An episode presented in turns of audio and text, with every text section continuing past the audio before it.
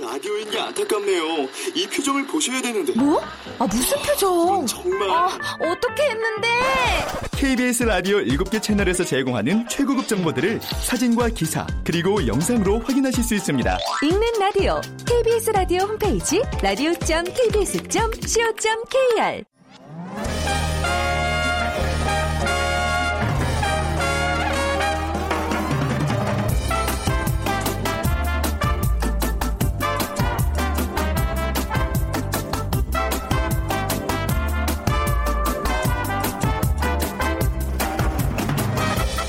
안녕하세요. 빅데이터를 보는 세상 아나운서 최현정입니다.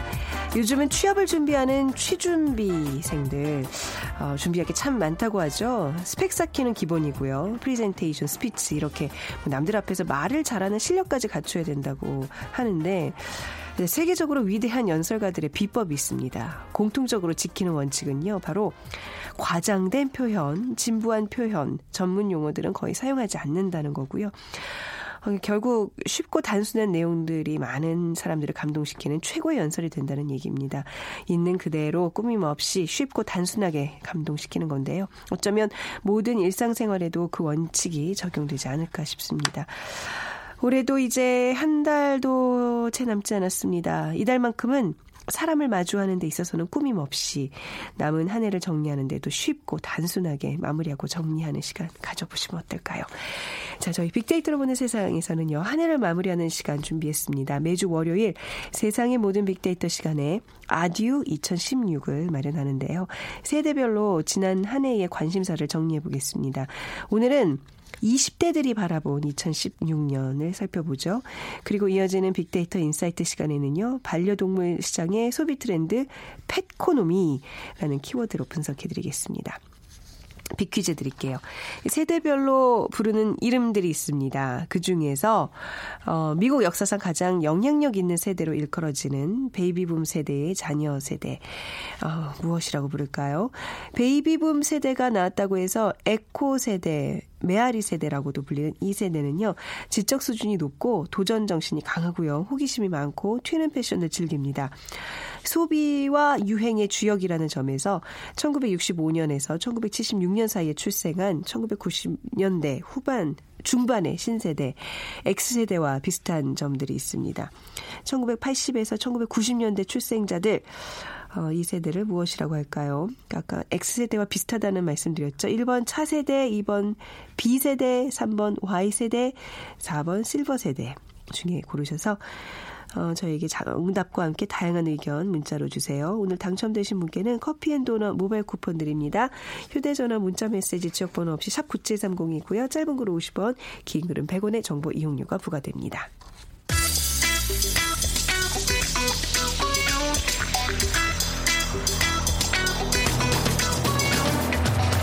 오늘 여러분이 궁금한 모든 이슈를 알아보는 세상의 모든 빅데이터.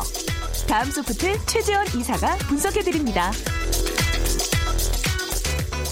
네, 세상의 모든 빅데이터 다음 소프트 최재원 이사와 함께합니다. 안녕하세요. 네, 안녕하세요. 네, 2016년을 이렇게 세대별로 분류해서 분석하는 그 의미가 있을 것 같아요. 어, 일단 지금 워낙 그 다양한 특성들을 많이들 보여드리 보여주시고 있고 네. 그러면서 연령대별로 분석을 하는 게 또 앞으로를 또 예측할 수 있는 음. 또 좋은 기회가 될 수 있을 거고요. 그렇죠. 아마 저도 방송상 방송 중에서 이렇게 분석한 적은 없었던 것 같아요. 어, 요즘에 네. 왜그 이제 뭐 포털 사이트 같은데 보면 20대들이 주로 보는 뉴스, 뭐 40대들이 즐겨 찾는 이런 것들 좀 많이 분류해 보는데, 근데 확실히 이렇게 순위 보면 좀 다르긴 하더라고요. 다르죠. 관심사가 네. 좀 다르다는 얘기인데, 자 요즘 20대 특징부터 좀 살펴볼까요? 일단 20대들을 좀 표현을 하기 위해서는 20대들이 보통 다른 어느 세대보다도 자기 자신을 많이 아끼고 네. 또이 또 감정에 또 예민한 또 20대가 음. 또 자기 표현에 또 익숙하기 때문에 이 본인들의 그 타임라인, 그러니까 SNS 상에서를 상에서 스스로 이제 예쁘게 디자인하고 또 개성에 맞게 보여주고 싶어하는 심리들을 강하게 보여주고 있고요. 그러니까 사진을 여전히 많이 올리고 있고 또 지금은 또 영상도 편집을 해서 많이 올리고 있는 그래서 네. 어, 한마디 한마디로 이제 본인들을 인정받고 싶고 음. 또 관심 받고 싶어하는 심리가 뭐 보이는 거 당연하고 뭐 나쁘지는 않은 거죠. 이런 네, 것들은. 그러니까 유독 자신을 아끼고 민감한 세대다. 네. 그 2016년에 20대들의 소비 트렌드 이제 살펴보도록 하겠습니다. 그러니까 한마디로 20대 소비는 스토리를 만든다라고 저는 표현을 하고 싶은데요. 어, 떤 의미예요? 그러니까 경제적으로 일단 여유가 뭐 있을 있기 힘들죠. 그런 상태에서 금전적인 소유의 어떤 소비보다는 이 경험적인 소비를 추구하는. 그러니까 네. 우리가 지금 주변에 보면 이제 돈만 있다고 무조건 사거나 먹을 수도 없는 것들이 있잖아요. 그러니까 뭐 네. 한정판으로 미리 정해진 시간에 꼭 예약을 해야지 할 수 있는 거. 그리고 또 새벽부터 나와서 줄을 서야지 살 수 있는 거. 또 예약을 안 받아서 음식점에 저 줄을 서야지 먹을 수 있는 거. 그러니까 이게 맛이나 줄을 이 맛이 이제 줄을 만드는 것이 아니라 뭐 네. 줄이 줄을 만드는. 아, 네. 그러니까 어떻게 보면은 나의 시간과 경험이 들어가야지만 구매할 수 있는 것들에 대해서 본인의 어떤 그런 경험을 많이들 이제 중요하게 음, 생각하고 네. 그러니까 브랜드에 집착하기보다는 또 합리적이고 현명하다라는 소비를 좀 많이들 좋아하는 것 같아요. 네. 그래서 유명한 브랜드를 좀 카피한 제품이라도 상관하지 않는. 음. 예, 그래서 일명 저렴이 상품들도 또 인기를 또 많이 보여주고 있고 또 B급 제품이라 하더라도 네. 내가 좋으면 그만이지라는 생각. 그러니까 가성비를 추구하면서도 내가 좋아하는 것들에서는 또 포기하지 않을 정도 또 집착하는. 그러니까 네. 이런 좀 어, 특성들을 보여드리고 보여주고 있는 것 같아요. 그러니까 경험적 이면서 합리적인 소비를 추구한다. 제가 약간 20대적인 그 소비 취향이 있나 봐요. 어, 합리적인지 모르겠어요. 네. 굉장히 합리적이랍니다. 네. 네. 20대들이 추구하는 삶은 어떤 모습인가요? 어, 일단 뭐 20대들은 이제 직업 선택에 하는 시점에서 본인들의 적성이나 전공, 그리고 또 미래 성장 가능성들을 많이 고려하는 판단해야 되는 시기이긴 한데 지금 20대들을 좀 이렇게 지켜보면 이 여유로운 삶을 그래도 많이 저, 좋아하시는 것 같아요. 뭐 당연하기도 하겠지만 편안하고 안정적인 또 공무원을 지금 또 많이 선호하는 것 같고 그러니까 20대가 충분한 또 비용을 지불하더라도 이 편함을 추구할 수 있다면 거기에 또 마다하지 않는 그러니까는 네. 지금 뭐 음식 배달이라든지 뭐 숙박이나 청소를 또 가사 대행해주는 대행 서비스들도 20대들이 많이 좋아하거든요. 아? 네. 그러니까, 그러니까 몸 편한 서비스들을 일상 영역 영역까지 확대하려고 하는 게 보이고 있고 음. 지금은 뭐 유명한 그런 음식점의 음식도 이 배달 어, 하시는 분들을 보내서 바로 직접 받아서 또 먹을 수 있는 그러니까 본인이 편한 시간과 장소에 원하는 서비스를 받고 싶어 하는 게 네. 보여지고 있었고 그러니까 기다리는 것에 좀 익숙하지 않죠. 그러니까 커피 전문점도 지금은 미리 휴대폰으로 가면서 주문을 넣 는 경우도 있고요. 네. 그래서 뭐 편의점에서도 본인이 원하는 도시락을 원하는 지점에서 원하는 시간에 찾을 수 있게 하는 그러니까 음. 본인 중심으로 뭔가 좀 세상을 만들고 싶어하는 니즈가 분명히 보여지고 있어요. 그러면서도 어떤 어떤 그 가치가 있다고 생각하면 줄을 서서라도 정말 긴 시간을 자기가 소비해서라도 투자하고. 투자하는 네. 네. 조금 이게 뭐 상반된 면이긴 하지만 네. 그 20대의 소통에도 좀 어떤 변화가 있나요? 그러니까 뭐 가장 SNS를 많이 쓰는 그런 세대답게 음. 그쵸. 이 본인들의 생각을 글로 잘 표현하는 그러면서 어 나의 생각과 나의 자아를 잘 보여주고 있는 사실 이런 것들이 조금 모이면 이제 그 연대하는 형식들을 많이 보여지는데 네. 그러니까 온라인 커뮤니티가 더 이상 뭐 취미나 관심사를 공유하는 공간으로만 지금은 어 수단으로 사용하지 않고 그러니까 자기 중심의 커뮤니티적인 그런 측면에서 온라인 상에서 어떤 목적이 있으면 같이 모이고 또 네. 목적이 끝나면 다시 또 흩어지는 이런 것들을 쉽게 만들고 또 이제 없애는 그런 음. 것들에 익숙한 그러니까 하루 종일 스마트폰을 쥐고 살아가다 보니까 이런 뭐 좋아요 공감한다 이런 것들에 바로바로 반응하는 네. 컨텐츠에 대한 소비 방식을 갖고 있고 또 댓글을 또 중요시하면서 이 댓글을 통해서 본인들이 소통하고 하고자 하는 것들을 쌍방향하게 하는 그러니까 댓글로 일명 소통하는 그런 어떤 댓글리케이션이라는 키워드도 있고요. 데클리케이션. 네, 그리고 이제 SNS 상에서 서로 이제 토론하고 논쟁하는, 그러니까 음. 본인들의 생 각을 같이 나누는 거에 대해서 이제 거리낌이 없는, 네. 그러면서도 또 멋진 생각이나 표현하는 그런 사람들에 어. 대해서는 아낌없는 또 이런 또 어. 공감 표시 해주는. 그래서 요즘 젊은 세대들은요, 뭔가 이렇게 잘 쓰는 것 같아요. 어, 표현력들이 좋아요. 네, 이번에 뭐 집회에서도 그런 네. 재밌는 글들 네. 다 많이들 보여지고 있었고, 네. 그러니까 뭐 입담보다는 필담이다 필담이, 이런 얘기들이 예. 나오는 것 같고요. 지금은 뭐 사실 뭐 워낙 정보를 쉽게 찾을 수 있는 여건들이 잘 마련이 되다 보니까 음. 어떤 정보를 찾는 어떤 기억하는 표현하는 능력보다는 어, 생각하고 표현하는 능력에 그렇죠. 더 사람들이 많이들 어, 좋아하고 보여주는 것 같고 그러면서 네. 이런 그 뭐 애드립과 이 음. 드립하는 이제 드립력 순발력들 예, 이런 네. 것들이 어, 사실 필요로 하는 그런 시대가 될 수 있는 거죠. 그러니까 이제 예전에는 뭐 전화번호 많이 외우고 뭐 몇 년도에 뭐 누가 어쩌고 이런 거 외우는 사람들에 대한 어떤 우리가 굉장히 그 존경심이 있었어요. 네. 어르신들 중에 그런 분들 많잖아요. 근데 여전히 있으시죠. 요즘 네. 세대에서는 그게 필요가 없어요. 어? 뭐 바로 그- 검색하면 되니까요. 맞아요. 네. 네. 자, 근데 아무튼 이제 굉장히 그 순발력이 좋아지는 세대들, 20대 세대들. 근데 아, 그 다른 세대들도 물론 힘들지만 그 20대들 떠올리면 좀 마음이 짠한 게 취업 준비로 어려움들이 굉장히 크잖아요. 어, 그렇죠. 이런 어떤 네. 다양성을 많이 발휘해야 되지만 여전히 이 취업 준비 때문에 그러니까 네. 취준생들의 하루는 직장인들 못지않게 아주 길고 힘든 하루가 되고 있죠. 그래서 올해 특히 이런 얘기들이 좀 많이 나왔어요. 네, 그죠? 음. 그래서 아침 일찍 일어나서 도서관에 가고 대충 김밥으로 아침 때우고 또 오후에 또 자격증 학- 따기 위한 학원 다녀야 되고 네. 음. 또 취업 정보 계속 얻어야 되고 그러니까 대학교 이 4년이 4년이 아니라 초등학교 6년보다 더 길게 다녀야 아, 된다라는 네네. 얘기도 나오고 이 취업 때문에 졸업을 미뤄야 되니까요. 그러니까 대학 생활이 내가 좋아하는 전공을 위한 공부를 하고 다양한 취미 활동하는 기간이 돼야 되는데 사실 뭐 입학하자마자 취업 준비와 자격증 시험을 위한 기간이 되고 있는 거죠. 그러니까 20대들이 지금 나혼 나 홀로라고 하는 게 많이 또 이 배경이 될 수밖에 없는 게 혼자 시간을 가질 수밖에 없어요. 왜냐하면 할 일이 또 많기 때문에. 네. 그러니까 혼자 한다라는 거에 대해서는 아직까지 또 외롭다, 스트레스다, 고민이다라는 키워드가 더 많긴 하지만 네. 사실 아뭐 지금 보면 행복하다, 걱정 없다, 즐기다로 아예 그냥 혼자 있는 걸 즐긴다라는 걸로 지금 조금씩 바뀌고 있는 것 네. 같고요.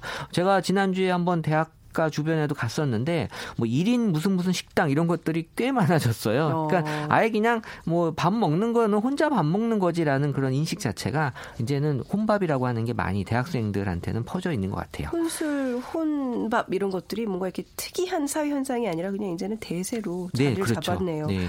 근데 20대들은 이런 현실을 아까 얘기한 것처럼 뭐 정말 진짜 행복하고 즐기고 그런 건가요? 아니면 그냥 다 달관한 건가요? 어, 지금 20대들은 본인들도 마찬가지 지만 보기에도 충분히 열심히 살고 있어요. 네. 또 많이 힘들고 또 고통스러운 시기인 것도 맞고요. 그래서 지금 20대들의 특성 중에 하나가 이 성공한 사람들 성공 다음에 그렇게 끌리지 않는다고 해요. 아. 그러니까 나는 이렇게 성공해서 잘 살고 있다라는 얘기들을 20대들은 어, 뭐 원래 뭐 그렇게 하려고 태어난 거 아니었어? 네. 뭐 그러니까는 본인들의 출신 자체에 대한 어떤 인정을 음. 처음부터 선을 그렇게 긋고 생각하는 게 좀 많아지는 게 좀 안타까운 그 현실이 굉장히 중요한 현, 얘기인 게요. 이제 외전의 방송 중에서든 그런 거 많잖아요. 지금도 있는데 어떤 어- 이렇게 좀 사람들이 나와서 내가 얼마나 옛날에 어려웠었고 이걸 어떻게 어떻게 극복해서 지금 조금 성공해서 잘 살고 있으면 이런 경험담 들려주는 게 방송 소재였거든요. 네. 근데 이제 그런 게 좀 안 먹힌다는 얘기도 그렇죠. 하더라고요. 그래서 네. 책도 보면 이렇게 자기 개발 어, 서적이 좀 네. 인기가 좀 많이 떨어지는 게 그렇군요. 어차피 뭐 해도 안 되는 거 아니야라는 생각들을 조금씩 하고 있다라는 게 좀 2017년도에 좀 바뀌어야 돼. 그러니까 네. 이런 것들이 그렇지 않다라는 걸좀 보여줄 수 있는 게 많이 생겼으면 어, 좋겠습니다. 나의 현실과 동떨어진 그렇죠 동떨어진 어떤 다른 사람의 성공담은 그닥 그닥 음, 네. 나한테 안 다가온다는 얘기예요. 그렇죠. 그렇다면 우리 20대들에게 2017년은 좀 어떻게 전개될지 예상 가능할까요? 2017년은 그러니까 지금 뭐 여전히 우리 방송 프로그램 중에 오디션 서바이벌 포맷이 인기를 끌고 있는데 지금은 뭐 워낙 경쟁만을 하고 지금 있기 때문에 오히려 이제 이런 서바이벌 오디션들이 지금 인기가 없어질 것 같아요. 아, 왜냐하면은 네네. 왜냐하면 이제 너무 잘하는 사람들만의 어떤 그런 모습은 이제는 이제 지치고 피로도가 음. 높기 때문에 지금은 약간 그런 경연을 보기보다는 향연 같이 좀 즐기고 같이 잘 살아보자라는 그런 어, 다름의 그런 시대를 추구하려고 하는 그러니까 네. 나음보다는 다름을 추구하려는 경향이 2017년도에 많이 보여질 것 같고요. 네. 그러면서 이제 본인들이 갖고 있는 그런 어떤 개성들을 더 많이 살리려고 음. 하지 않을까라는 생각이 듭니다. 네, 자 오늘 20대들이 본 2016년 이렇게 정리를 해봤고요. 가시기 전에 빅퀴즈 한번 부탁드릴게요. 네, 그 세대별로 부르는 이름이 있죠. 그래서 네. 그 중에 미국 역사 상 가장 영향력 있는 세대를 일컫는 베이비붐 세대의 자녀 세대를 일컫는 말인데요. 베이비붐 세대가 나왔다고 해서 에코 세대, 메아리 세대라고도 불리는 이 세대는 지적 수준이 높고 도전 정신이 강하고 호기심이 많고 튀는 패션을 즐깁니다.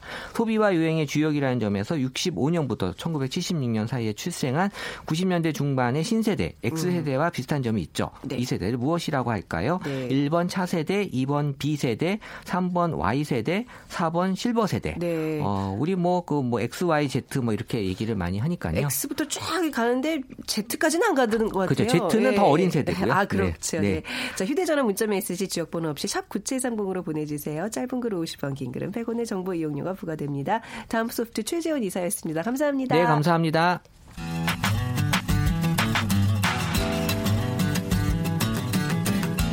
마음을 읽으면 트렌드가 보인다. 빅데이터 insight. 타파크로스 김용학 대표가 분석해드립니다. 네, 타파크로스의 김용학 대표 나오셨습니다. 안녕하세요. 안녕하세요. 네. 어, 저는 그 애견인이거든요. 네. 강아지를 키워서 뭔가 이렇게 강아지와 관련된 뭐 혹은 반려동물과 관련된 이제 주제로 얘기를 나누자 그러면 괜히 신이 나요. 아, 그렇죠. 네, 예. petconomy라는 단어까지 나올 정도로 뭔가 이제 반려동물 시장이 굉장히 커지고 있다는 증거죠. 네, 시장의 규모를 한번 살펴보면요. 2014년도가 약 1조 4,300억 정도였는데 올해는 2조 9천 2조 2,900억 정도가 되고요. 2018년에는 3조 6천억 정도가 된다니까 굉장히 커지고 있는 거죠. 네. 그 펫코노미라는 단어는 어떻게 생긴 단어인가요? 예. 네. 펫과 이코노미의 네, 합성어인데요. 합성어. 그러니까 네. 반려동물 시장의 시장 규모가 네. 이제 굉장히 주목할 만한 시장이 되니까 이제 네. 시장에 대한 분석이 나오는 것이죠. 네. 이렇게 반려동물 시장이 커지는 이유는 네. 전반적으로 사람들의 소득이 좀 증가하고요. 무엇보다도 1인 가구가 크게 급증을 네. 하니까 외롭잖아요. 1인 가구들은. 그러니까 같이 살 수 있는 외로움을 달래줄 수 있는 반려동물들을 많이 찾게 되는 것이고요. 또 고령화도 굉장히 급속해지고 네. 있어서 이런 이유들이 이제 반려동물 시장이 커지는 이유로 주목이 되고 있는 거죠. 네. 그러니까 또 펫팸족이라고도 있잖아요. 맞습니다. 네. 그러니까 이 어, 애견이나 애묘와 같은 네. 반려동물을 사랑하는 가족들을 우리가 흔히 펫팸족이라고 아, 하죠. 김영 대표도 혹시 펫팸족이세요? 어, 예, 강아지를 굉장히 좋아하긴 하는데, 네. 근데 이제 제가 어린 아이가 있어서 아, 그렇죠. 아, 이하고의 영향 네. 때문에 지금은 이제 키우지 않고 있거든요. 근데 제가 키웠던 강아지하고 이별할 때 저는 사실 굉장히 고통스러웠어요. 어, 네네. 그 친구가 10년 이상을 굉장히 장수했었는데, 네. 그러니까 마음의 준비는 아 이 친구가 굉장히 그 어. 이별할 때가 가까워졌구나 네. 짐작은 하고 있었지만 네. 막상 다치고 나니까 굉장히 슬프더라고요. 어, 그걸 또 친구라고 표현하시니까 그 애정이 얼마나 깊었는지가 막 느껴지네요. 자, 빅데이터에서도 그래서 최근에는 반려동물과 관련해서 많은 이야기들이 오가고 있어요. 네, 실제로 빅데이터 상에 반려동물과 관련된 언급량이 굉장히 크게 증가하고 있는데요. 네. 2014년도 9월보다 2016년도 9월에는 무려 812%가 증가한 것으로 나타났습니다. 어, 농림축산검역본부의 발표에 따르면 우리나라 전체 가구의 21.8%, 네. 약 1천만 명 정도가 반려동물을 키우고 있다고 합니다. 그러니까 음. 네 가구 중에 한 가구는 반려동물들을 키우고 있는 것이죠. 이 중에서 강아지만 기르는 경우는 약 76%, 고양이만 키우는 경우가 약 12.3%로 나타났는데요. 네. 최근에는 이 고양이를 좋아하는 애묘인들이 굉장히 크게 증가하고 있고 네. 이게 산업에서도 그런 데이터가 증명이 되고 있습니다. 네. 어, 고양이를 키우는 경우가 굉장히 많이 늘어나고 있는 추세를 좀 눈에 띄게 볼 수 있는데. 그렇습니다. 반려 시장의 전체적인 소비 분위기는 어떨까요? 그러니까 왜 저도 강아지를 키우고 있습니다만 뭔가 그 어려운 환경에서도 이게 뭔가 좀 그 지출이 좀 많아질 때도 강아지와 관련된 어떤 뭐 사료라든지 용품은 좀 아낌없이 지출을 하게 되는 경향이 있어요. 마치 내 자식 키우듯이 사람들의 맞습니다. 어떤 그런 경향이 좀 나타나나요? 사랑하는 마음이 전제되어 있으니까 네네. 아마 지출을 아끼지 않을 텐데요. 어, 세부적으로 어떤 품목에 지출을 하는지 살펴보니까 네. 반려동물의 의류가 가장 음. 높았습니다. 약 26%이고 다음에 어 간식, 집 네. 형태로 나타났고요. 무엇보다도 가장 비용이 많이 드는 거는 사료죠. 먹거리 사료, 네. 약 30% 정도로 가장 높게 나타났습니다. 네. 이걸 반려동물별로 살펴보니까 강아지보다 고양이 용품의 매출 증가율이 훨씬 높은 걸로 나타났는데요. 음. 강아지 같은 경우가 평균 약 45% 증가하고 있다면 네. 고양이 용품 같은 경우는 약 80% 이상 약 두 배에 가깝게 높게 증가하고 있는 것으로 나타났습니다. 네. 실제로 아까 말씀드렸던 것처럼 강아지를 키우는 사람보다 고양이를 키우는 사람이 훨씬 적은데도 불구하고 네. 고양이 관련 매출의 증가율이 굉장히 높다는 것이 재미있는 현상이죠. 음.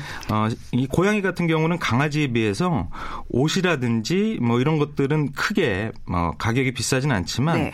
캣타워 같은 장난감이라든지 아니면 고양이 특성에 맞춘 사료나 간식 같은 것이 어, 강아지 용품에 비해서 좀 종류가 적고 가격이 더 비싸다는 특징 때문에 이런 결과가 나온 것 같습니다. 네.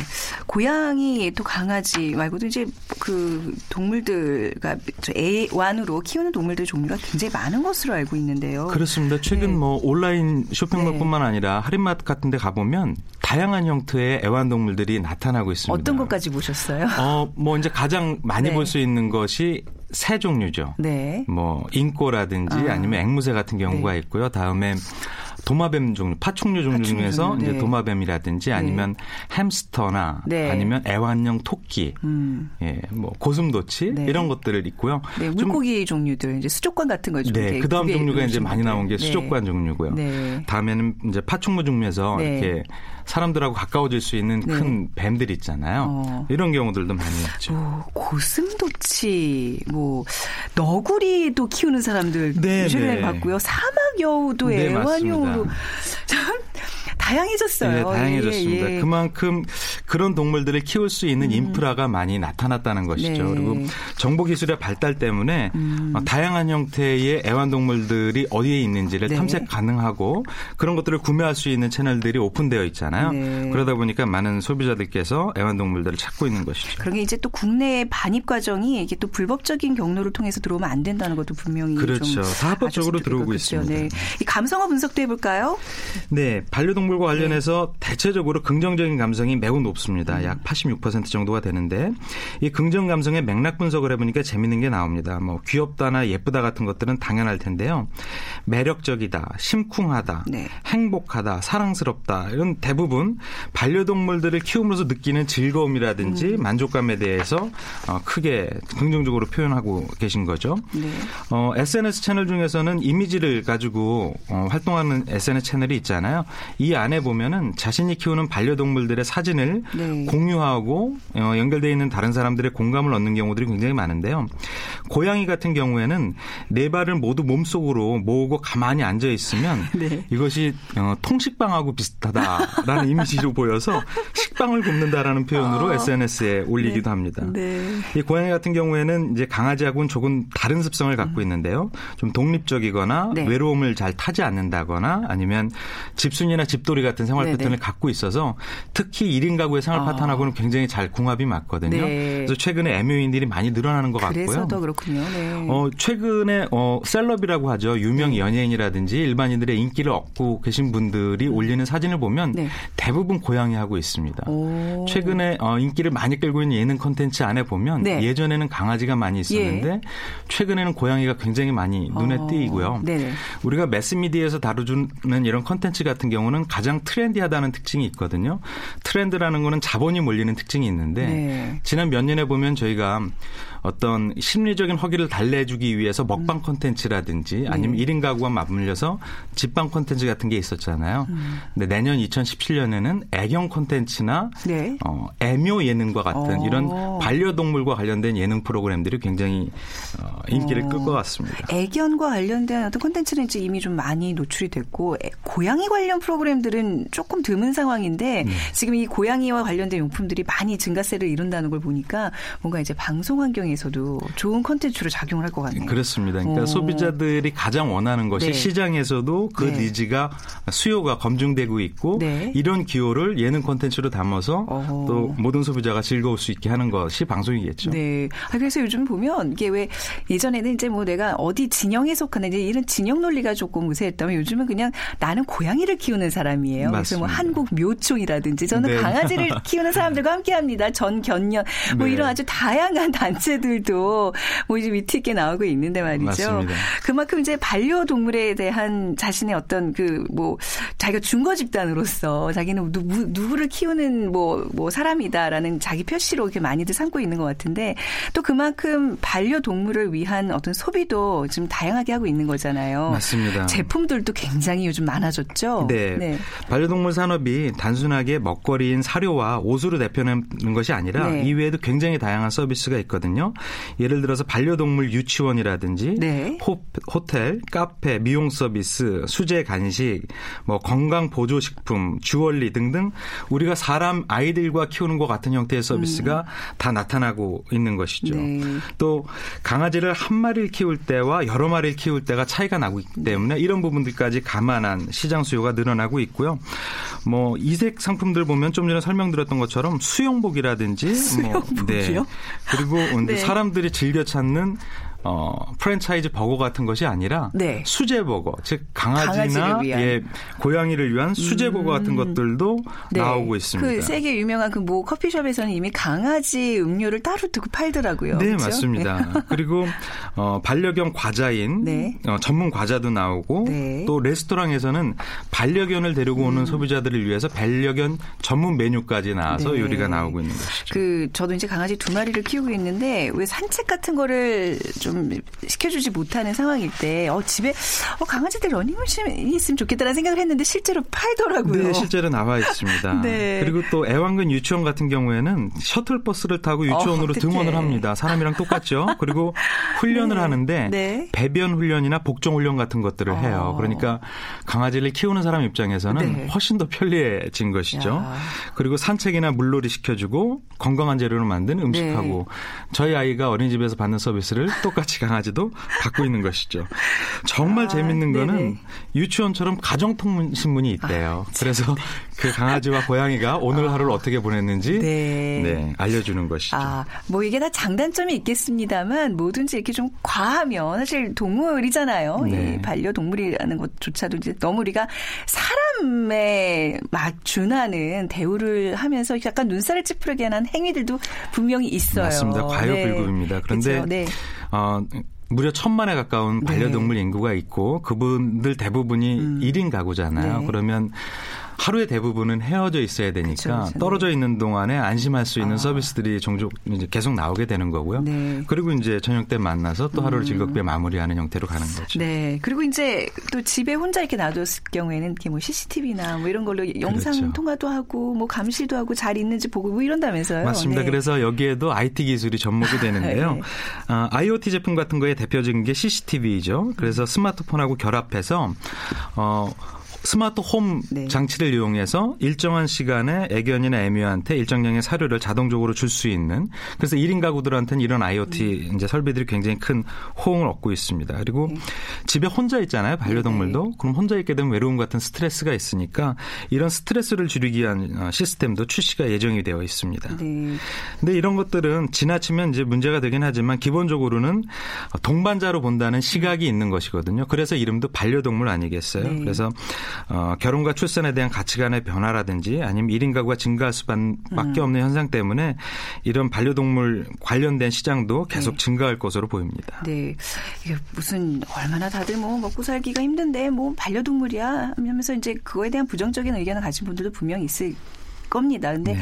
이제 강아지나 뭐 고양이 이런 동물들 키워보신 분들은 알겠지만 굉장히 사람 정서에 큰 도움이 되는 부분이 있어요. 그리고 맞습니다. 이게 또 사회학적으로 보니까 이런 반려동물이 많아질수록 범죄 예방률도 낮아진다는 또 연구 결과도 있고 그렇더라고요. 그러니까 이게 그렇습니다. 긍정적으로 잘 작용할 수 있도록. 근데 그러기 위해서는 이에 뒤따르는 책임을 우리가 또 간과할 수 없거든요. 많은 유기동물들이 나타나는 현상들 이런 건 우리가 좀 반성해야 되지 않을까 싶어요. 맞습니다. 네. 이게 가장 큰 문제가 1인 가구가 증가하게 되면 반려동물 혼자 집에 있잖아요. 네. 그러면은 이 세를 준 세입자와 원래 이제 세대주 간에 음. 네. 그러니까 어, 집을 빈- 빌려준 임대주 간의 갈등이 크게 증가한다고 합니다. 그래서 아. 이런 것들이 사실 아, 네. 벌- 법률적인 충돌까지 네, 가게 네. 되는데 이런 부분들은 양쪽이 이 상황에 대한 이해를 전제로 좀 잘풀 그렇죠. 이런 지혜가 필요해 보입니다. 네.